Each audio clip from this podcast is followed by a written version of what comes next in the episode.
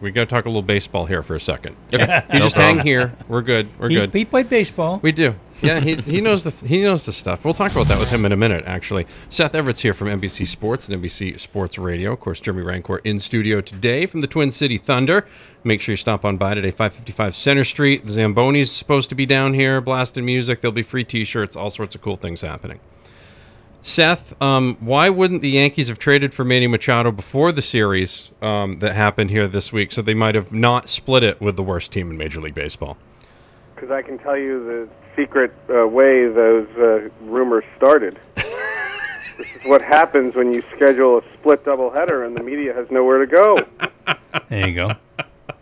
That's exactly what happened. The first game ended around 4:15. What do you think they did from 4:20 to 7:05 when the second game started? Wow! Oh, it was just full rumor mongering. Amazing how there's suddenly a Yankees involvement with the Manny Machado. Okay, all right. You got it. You sounds about right. You set it up for. So I should not be looking forward. How long was it on the New York websites before it went on the Boston Globe? Yeah, it wasn't long. You're right. You know what? I should know better because I've seen the same thing play out in the NBA right now, where Marcus Smart's agent is trying to drum up interest with all these teams, and I'm like, listen, Punky, nobody's got any of that cap space, so stop it. So I need to know. I made up a trade rumor once. I totally made up a trade rumor for somebody. What was it? I'll tell you. It was 15 years ago. Do you remember? There was a rumor before Ken Griffey Jr. got traded to the Reds in season in '98. There was a rumor that he was getting traded to the Braves. Huh? Yeah, I made that up. Totally made it up. All right. Nothing? So Junior called me. It was the first time he'd ever called me, and I had a cell phone, but it was 1998, so it was like a big, clunky cell phone. I was online to see episode 1, The Phantom Menace, and he said, a team source is telling you that I'm getting traded to the Braves. I went to the radio station and said, a team source is telling me exclusively that the Mariners are in talks with the Braves for Ken Griffey Jr. And it was completely made up, but I had a friend for life. You know what I mean? So I sacrificed journalistic, but I wasn't lying. Yeah. He was the team source. Yeah. Yeah. Hey, that's drove the price agent up. His agent said to me afterwards. He said, "Man, you're easy." That's an easy way to do it. Man, you could be like if Marcus Smart's agent had your phone number. You were on the NBA beat, man. You could roll right through that right now. You know. The funny part about that story is there's an added twist. Since you like that story, I'll tell the rest of it. He didn't have my phone number. He called the radio station on the caller line, and when the board the board op. I'm not going to give his name because he's now a prominent talk show host. Okay, but all right. The board op who answered the phone was like, "Yeah, right. Prove it." And he's like, just give me his damn number, fool.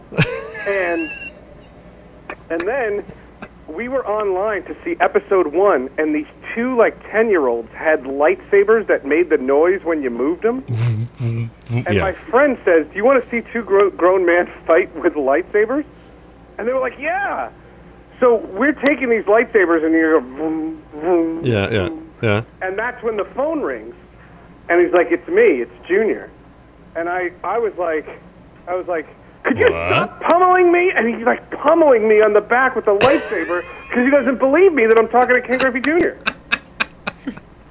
That's kind of one of those deals. It's like, is this really happening right now? Like, of all the so timing surreal for that, that's so funny. That is so funny. So surreal. I just remember that it was in the winter of '99. He wound up getting traded to the Reds, and. But the Braves thing was, I don't know if the Braves and Mariners ever spoke. I don't know. We need to find out if they did, because, if we ever find out that they did, that could have changed baseball history. Pat Gillick, Pat Gillick went into the Phillies Hall of Fame, and I was there, and I never thought to ask him that. We never talked about it. But he always, Pat Gillick can't see. That's another great myth about one of the greatest executives in baseball history. He can't see. Everything he goes, he has to go by feel. He couldn't drive. He has brutal vision. Ugh. And every time I see him, he says, we know each other from Seattle. And I'm like, yeah, I know. I am aware of that, Pat. Yes, it's good. Eddie, what are you expecting? Any high rental? I'm wondering, like, with all this action, I almost wonder if this is going to be kind of a semi-dead sort of market. Like, I feel like we're being set up to be let down. Well, the problem is that, you know, you have to define what you would call a blockbuster deal.